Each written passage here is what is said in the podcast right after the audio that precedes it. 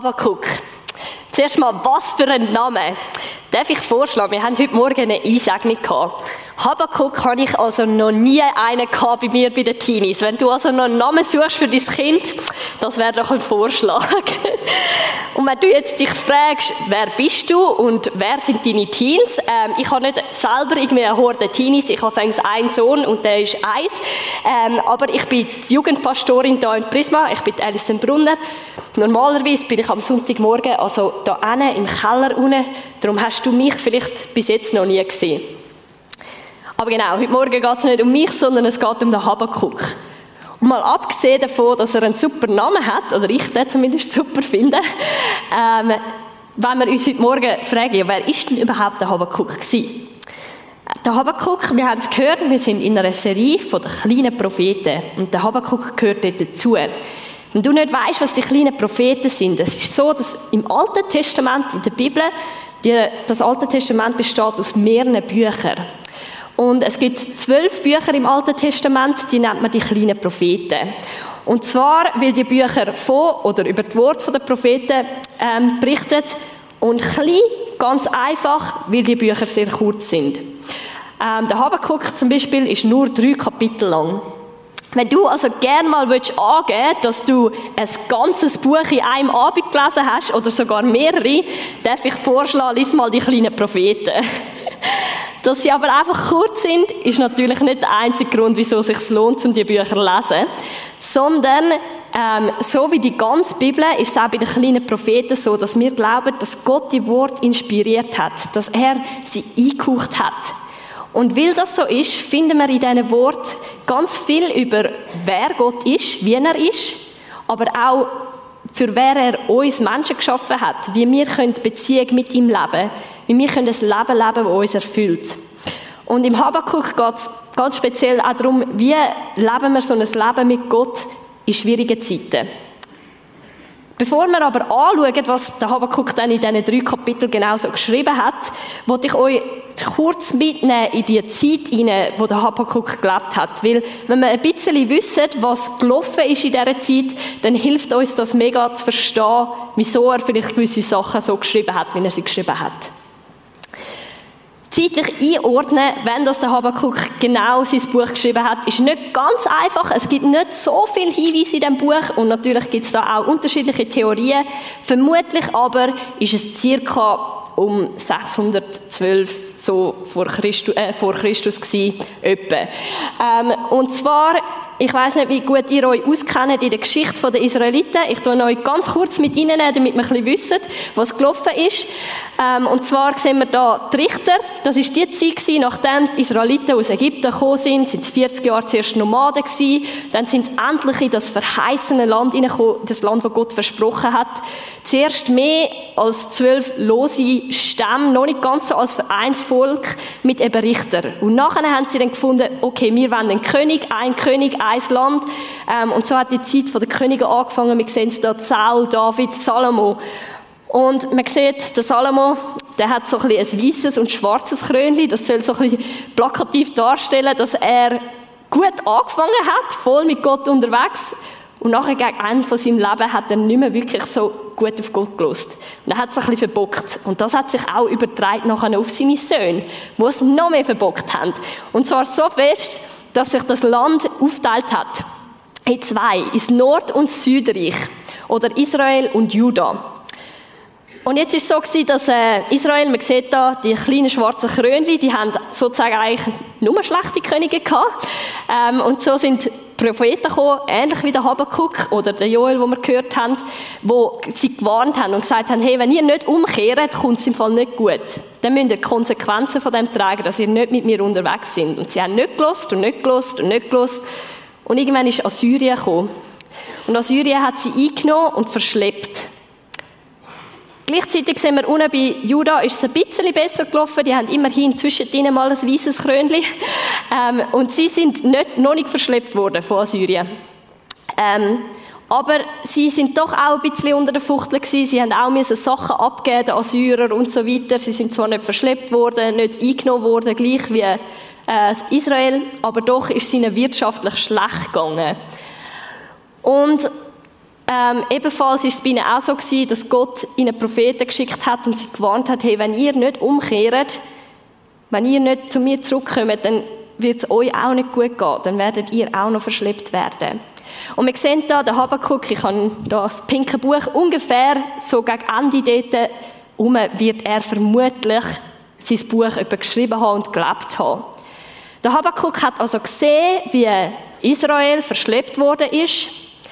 Er hat gesehen, wie es Juda wirtschaftlich schlecht geht.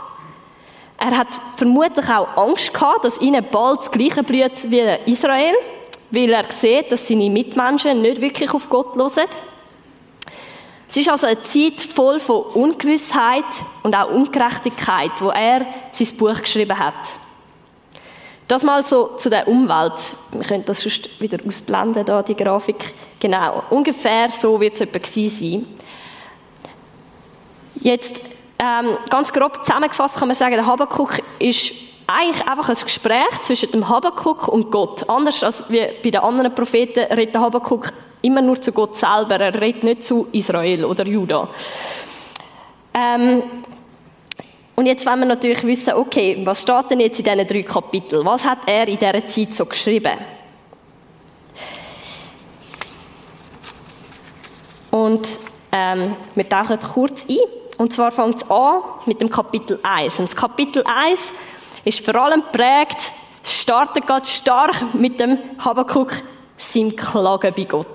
Und zwar lesen wir Habakkuk 1, 2. Schon so lange her rufe ich zu dir um Hilfe und du hörst mich nicht. Ich schreie, Gewalt regiert und du greifst nicht ein. Der Habakkuk klagt sein Leid. Er muss zuschauen, wie seine Landesleute nicht auf Gott hören. Er sieht, äh, wie es ihnen schlecht geht und Gott macht nichts. Auf das aber antwortet Gott im Kapitel 1 und sagt, Momal, ich werde sehr wohl eingreifen. Du wirst noch staunen, was passieren wird. Und zwar werden die Babyloner kommen. Die werden die bestrafen, die Unrecht tun. Und mit dem sind vermutlich einerseits die Assyrer gemeint, aber auch Juda selber, ähm, wo nicht auf Gott hören. Und Gott sagt zwar, wie gesagt, dass er selber die Babyloner ruft, und zwar im Habakkuk 1,6 lesen wir, ich rufe die Babylonier, dieses wilde, erbarmungslose Volk. Sie ziehen über die Erde hin, um Länder in Besitz zu nehmen, die nicht ihnen gehören. Und obwohl Gott also sagt, er selber ruft die Babyloner, sagt er aber auch, dass es nicht einfach okay ist, was die machen. Habakkuk 1,11. Dann ziehen sie weiter, sie fegen dahin wie der Sturm und machen sich schuldig. Die eigene Kraft ist ihr Gott. Spannende Antwort, oder? Sie beruhigt nicht nur, sondern sie wirft eigentlich auch noch ganz viele Fragen auf, wie Wieso Gott brauchst du ein Volk, wo auch Unrecht tut, zum andere bestrafen, wo Unrecht tun? Das macht doch irgendwie keinen Sinn, oder? Und wenn du so denkst, dann geht es dir genau gleich wie im Habakkuk, weil ähm, im Kapitel 1 sagt er dann auch, Du, unser starker Schutz, hast die Babyloner gerufen, um dein Strafgericht zu vollstrecken. Aber deine Augen sind zu rein, als dass du Böses mit ansehen könntest. Du kannst doch nicht zusehen, wie Menschen gequält und misshandelt werden. Kapitel 1 ist also wirklich voll vom Habakkuk seine Fragen und Anklagen an Gott und Gottes Ankündigung für die Babyloner. Ähm, dann kommen wir dann zum zweiten Kapitel. Dort schlägt der Habakkuk ein bisschen einen anderen Ton an. Und zwar sagt er, okay, jetzt habe ich alle meine Anfragen und Anklagen gebracht. Jetzt will ich warten und hören. Jetzt, Gott, will ich hören, was du zu all dem zu sagen hast. Habakkuk 2,1. Ich sagte, ich stelle mich auf meinen Posten und halte dort aus. Ich warte angespannt darauf, was der Herr mir sagen wird. Ich warte begierig, was er auf meine Fragen und Anklagen antworten wird. Und tatsächlich kommt er im Kapitel 2 eine längere Antwort von Gott über. Und die Antwort leitet Gott mit folgendem Wort ein. Habakkuk 2, 3 bis 4. Was ich dir ankündige, wird erst zur vorbestimmten Zeit eintreffen. Die Botschaft spricht vom Ende und täuscht nicht. Wenn das Angekündigte sich verzögert, dann warte darauf. Es wird bestimmt eintreffen und nicht ausbleiben. Schreibe also, wer falsch und unredlich ist, geht zugrunde. Aber wer mir die Treue hält und das Rechte tut, rettet sein Leben. Gott sagt, es wird eine Zeit kommen, wo auch Babylonier und alle, die Unrecht tun, wie die Assyrer, die Juden selber, das zurückgezahlt wird, wo das Falsche, Unredliche, was sie machen, ähm, nicht einfach unbestraft bleibt. Und er zählt dann auch bestimmte Punkte auf, wo Führer die Babyloner verurteilt, aber nicht nur die Babyloner, sondern alle Nationen und Leute, die falsch und unredlich sind. Und er verspricht da, dass im Gegensatz zu dem die, die ihm treu sind, ihre Leben retten. Das ist Kapitel 2. Und im Kapitel 3, dort ist dann eigentlich nur noch der Habakkuk, der redet. Und zwar ist es ein Gebet vom Habakkuk, wo er kurz am Anfang zwar Gott bittet, dass er doch eingreifen soll, wie er das auch schon in der Vergangenheit da hat. Aber gleichzeitig, oder vor allem eigentlich, ist es ein Lobgebet. Und er schließt ähm, das Kapitel 3 und somit auch das ganze Buch Habakkuk mit folgendem Wort. Noch muss ich warten auf den Tag, der dem Volk, das uns angreift, den Untergang bringt. Noch gibt es keine Feigen oder Trauben.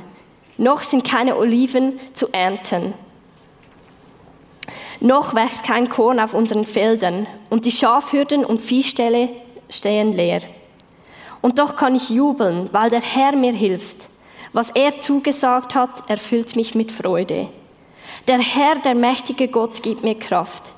Er macht mich leichtfüßig wie die Gazelle und lässt mich sicher über die Berge schreiten. Nachdem dass er klagt und gewartet hat, endet der Habakuk an einem Ort, wo er sagt, und trotz meiner Umstände freue ich mich an dir. Kann ich dir vertrauen, Gott? So, das ist mal der kurze Überblick über die drei Kapitel. Jetzt ist die Frage, ja, was hat das jetzt mit uns heute zu tun? Hat das überhaupt eine Relevanz für uns heute? Ich meine, wir sind nicht wirtschaftlich irgendwie von den Assyrern unterdrückt und Babyloner gibt es auch schon länger nicht mehr. Was es aber natürlich heutzutage immer noch leider sehr viel gibt, ist Leid und Ungerechtigkeit auf unserer Welt. Und weil das so ist, zählen gerade die Worte, das Versprechen für Gott, dass er das, was ungerecht ist, nicht einfach unbestraft lässt, dass er das Leben von denen wird retten, die ihm treu sind, genauso heute wie damals. Mit dem kleinen Unterschied, dass wir uns die Frage ein bisschen entspannter stellen können, ob wir echt eher zu denen gehören, die Gott treu sind, oder eher wie die Babyloner, die, die manchmal schaffen, um mehr auf ihre eigene Kraft zu vertrauen als auf Gott. Ähm, dass wir entspannter dem entgegentreten können. Weil wir wissen, auch wenn wir so einen Moment haben, wo wir es verbocken, wo wir eben unserer eigenen Kraft mehr vertrauen als Gott, dass genau Jesus wegen dem kommen wird oder kommen ist, in unserem Fall. Und er die Strafe für das trägt, was wir falsch machen. Dass er uns Gnade gibt, weil er das auf sich genommen hat, wo wir manchmal eben auch nicht immer alles perfekt machen. Wenn wir ihm vertrauen und ihm treu sind, dann retten wir unser Leben, genauso wie es da heißt im Habakkuk. Nur Gott vertrauen und an ihn glauben ist nicht immer ganz einfach, oder? Gerade im Hinblick aufs Leid auf dieser Welt ganz allgemein, aber besonders dann, wenn das Leid uns ganz persönlich betrifft. Und glaube, wenn wir in so Zeiten sind, ist so ein Buch wie der Habakkuk enorm hilfreich. Manchmal kann es fast wie ein Schlag ins Gesicht sein, oder? Wenn jemand kommt und dir sagt in einer schwierigen Situation, ja, du musst halt wieder Habakkuk einfach trotzdem dich an Gott freuen und ähm, ihm vertrauen, dass es gut kommt. Das, ist, das geht manchmal fast nicht, oder? Ähm, und wir können uns anfangen, selber irgendwie ein schlechtes Gewissen machen, dass Gott allein nicht irgendwie genug Zinsschiene für uns oder dass wir das Gefühl haben, ja, wir müssten doch irgendwie mehr vertrauen. Und wie gesagt, ich glaube, da hilft uns das Buch Habakkuk. Wenn wir anschauen, was er macht, dann äh, kann das uns helfen, auch selber in schwierigen Zeiten mit Gott dran zu bleiben, und zwar ehrlich. Und klar, er endet dort, dass er sagt, Gott, ich vertraue dir trotzdem, obwohl meine Umstände nicht gut sind. Aber das ist es genau, er endet dort. Das ist nicht, wie er anfängt. Und darum wollen wir zuerst mal anschauen, was hat denn der Habakkuk alles gemacht in diesen schwierigen Zeiten? Wie ist er mit Gott unterwegs gewesen? Gehen wir nochmal zurück zum Kapitel 1. Wir haben gelesen, schon so lange her rufe ich zu dir um Hilfe und du hörst mich nicht. Ich schreie, Gewalt regiert und du greifst nicht ein. Das allererste, was der Habakkuk macht, ist Klagen. Er sagt Gott brutal ehrlich, was er denkt, wie es ihm geht. Er tut ihn sogar ähm, anklagen, ein bisschen. und an dieser Stelle möchte ich auch kurz innehalten und sagen, hey, überlegt euch mal, wie krass das ist, dass wir so Wort in der Bibel lesen, in Gottes Wort selber, dass uns Menschen, unsere Fragen und Anklagen Platz haben in diesem Buch. Das hat, er verratet uns enorm viel über Gott selber.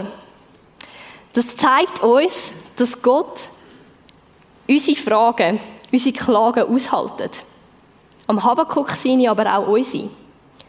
Dass das Platz hat dass er kann mit dem umgehen Ich glaube, in schwierigen Zeiten gibt es zwei Möglichkeiten. Entweder wir sagen Gott ehrlich, wie es uns geht, oder wir machen es eben nicht. Aus welchem Grund auch immer, ob wir irgendwie das Gefühl haben, ja, das kann ich doch nicht, weil er ist ja heilig und man sollte nicht irgendwie ihn hinterfragen oder so, oder wenn man hässig auf ihn ist, verletzt ist und einfach nicht mehr mit ihm redet. Egal aus welchem Grund auch immer, wenn man es nicht macht, wenn wir ihm diesen Teil nicht bringen, dann verbergen wir einen Teil von uns vor Gott. Dann verschließen wir uns ein Stück weit vor ihm. Und vielleicht machst du das nicht mega bewusst, aber mit dem fängst du dich an, langsam von ihm wegzudrehen. Weil das Ding ist, entweder du vertraust jemandem genug, dass du ihm auch deine Tiefs anvertraust, oder du vertraust dieser Person einfach nicht. Und es ist ein bisschen wie in einer Familie, oder? Oft ist die Familie die, wo ähm, auch die unschönsten Zeiten von uns sehen. Das kann negativ sein, wenn du einfach deine Familie als Blitzableiter brauchst oder so. Aber im besten Fall ist es ein Zeichen dafür, dass wir uns so sicher sind in unserer Beziehung, in unserer Familie, dass wir wissen, es verleidet auch mal, dass ich einen schlechten Tag habe. Und ich habe mal von einer Familie gehört, die einen kleinen Bub adoptiert haben. Und der kleine Bub, der ist so ein Traumkind sozusagen von allen Eltern. Er hat nie getäubelt, immer genau gemacht, was man ihm gesagt hat. Und man könnte eben sagen, wow, krass, die haben so Glück gehabt, so ein Kind zu adoptieren. Die Eltern sind aber überhaupt nicht glücklich über das. Weil sie gewusst haben, wieso der Bub sich so verhaltet. Der kleine Bub ist vorher von einer Pflegefamilie in die nächste gekommen. Und er hat gelernt, wenn ich mich nicht perfekt verhalte, dann will ich weggehen.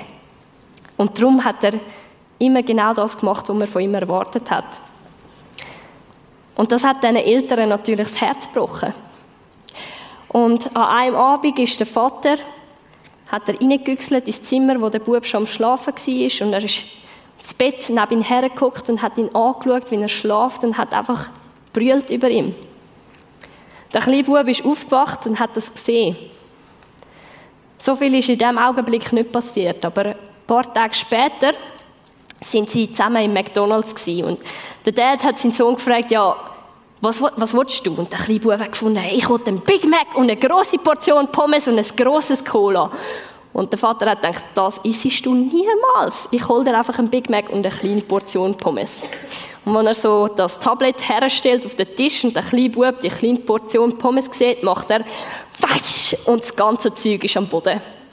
Und die Eltern hätten vor Freude am liebsten laut ausgeschrien, weil sie auch gewusst haben in dem Moment, er hat es gecheckt. Er hat es gecheckt, dass er unser geliebtes Kind ist und dass wir ihn nicht weggeben, dass er sicher ist bei uns. Du bist Gottes geliebtes Kind. Er haltet deine Tiefs nicht nur aus, sondern er will, dass du es auch mit ihm teilst. Er will, dass du ihm ehrlich sagst, wie es dir geht, weil er alles von dir will. Und er kann damit umgehen. Du darfst ihm vertrauen, dass er damit umgehen kann.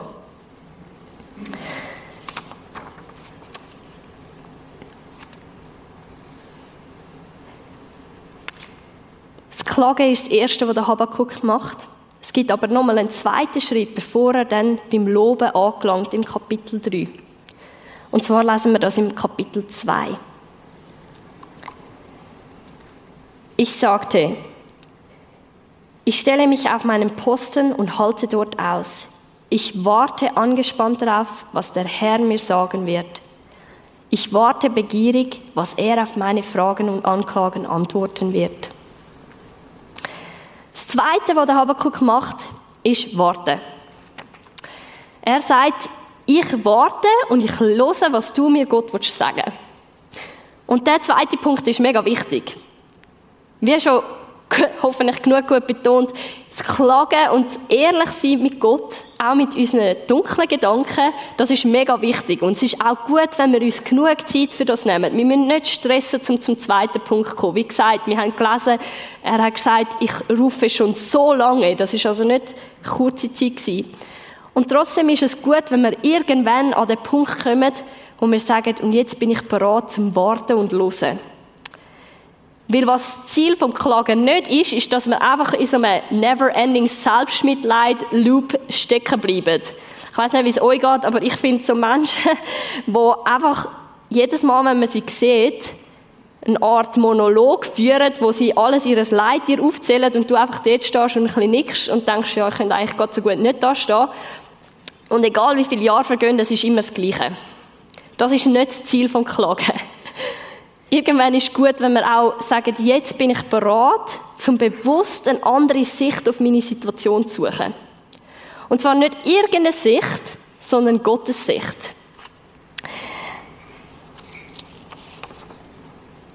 Und jetzt auch noch zum Warten. Warten ist unangenehm. Und wir sind manchmal einfach verleitet zum denken, ja, der Habakkuk, der hat gesagt, ich warte auf dich und zack, hat er die Antwort von Gott bekommen, weil so steht es ja in unserer Bibel, oder? Es kommt unmittelbar unten dran. Wir können so ein paar Sekunden gehen, bis wir das nächste lesen können. Wir wissen aber nicht, wie viel Zeit zwischen diesen beiden Teilen gelegen ist. Keine Ahnung. Vielleicht hat er tatsächlich sehr schnell eine Antwort bekommen. Vielleicht sind da aber auch Jahre dazwischen. Und das ist der Teil, den ich selber nie hören will, dass es vielleicht auch Jahre könnte gehen, weil eben, Warten ist sehr unangenehm. Es gibt doch einmal auch so die ermutigenden Posts oder so, wenn du in einer Zeit vom Warten bist, dann bist du in guter Gesellschaft. Der Josef, der im Gefängnis war, die Israeliten, die irgendwie in der Wüste waren. Und ich denke immer so, das ist nicht ermutigend. Ich kann nicht hören, dass das, was ich durchmache, vielleicht nochmal irgendwie 38 Jahre lang geht. Das sollten wir doch nicht hören. Ich will hören, dass es jetzt sofort eine Antwort gibt und es anders wird. In der Realität ist es leider aber oft nicht so, aus meiner Erfahrung. Ähm, Gott hat oft einen anderen Zeitplan oder als ich das gerne hätte. Und trotzdem möchte ich dich ermutigen heute Morgen, wenn du in so einer Zeit bist, wo du wartest und das Gefühl hast, es passiert so nichts und ich komme keine Antwort von Gott über, du darfst wissen, Gott ist mit dir. Gott ist mit dem Josef im Gefängnis Er ist mit den Israeliten 40 Jahre in der Wüste umgewandert. Er hat sie nicht verlassen. Er hat nicht gesagt, dann im verheißenen Land, dann findet er mich dann wieder, sondern er ist mit ihnen. Und Gott ist auch mit dir in dieser Zeit vom Warten. Und es lohnt sich auch, auf das zu warten, was Gott zu sagen hat. Ähnlich wie wir da im Habakkuk 2, 3 bis 4 gelesen haben. Was ich da äh, ankündige, wird zur vorbestimmten Zeit eintreffen, wird erst zur vorbestimmten Zeit eintreffen. Die Botschaft spricht vom Ende und täuscht nicht. Wenn das Angekündigte sich verzögert, dann wartet darauf. Es wird bestimmt eintreffen und nicht ausbleiben. Schreibt also, wer falsch und unredlich ist, geht zugrunde, aber wer mir die Treue hält und das Rechte tut, rettet sein Leben. Es wird bestimmt eintreffen und nicht ausbleiben. Wenn Gott uns etwas verspricht, dann wird es eintreffen. Es wird, er wird alle Tränen abwischen. Er wird alle heilen. Er wird frei machen. Er wird den Tod abschaffen. seine Versprechungen und Verheißungen, und es gibt noch viel mehr als das, was wir da lesen in der Bibel, die werden eintreffen. Und darum lohnt es sich, auf das zu warten, was er zu sagen hat, weil was er verspricht, das haltet er. Und wenn wir Gottes Sicht suchen für unser Leben, für unsere Situation, dann dürfen wir auch sicher sein, dass das eine Sicht wird sein, die voll Liebe und Hoffnung geprägt ist, weil das ist Gott selber. Er ist ein liebender, guter Gott. Wir haben also geklagt und dann gewartet und erst jetzt kommt der Habakuk zum Loben.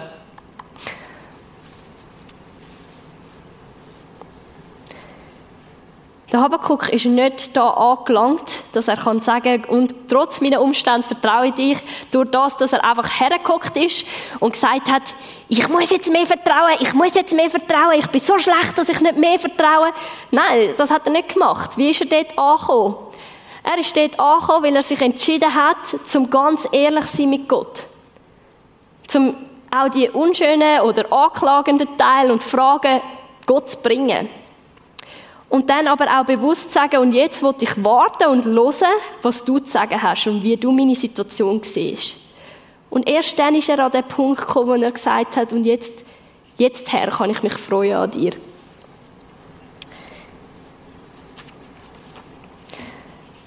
Und sein Warten und sein Klagen und all das hat sich gelohnt.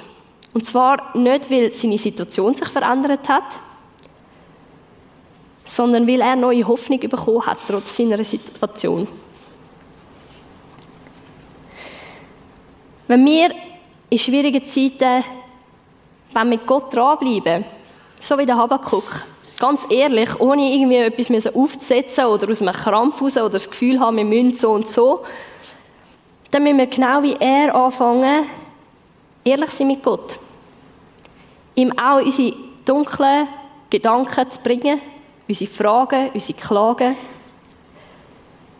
Und wir dürfen sagen, und jetzt warte ich und ich öffne meine Hände und ich will hören und empfangen, was du für mich parat hast.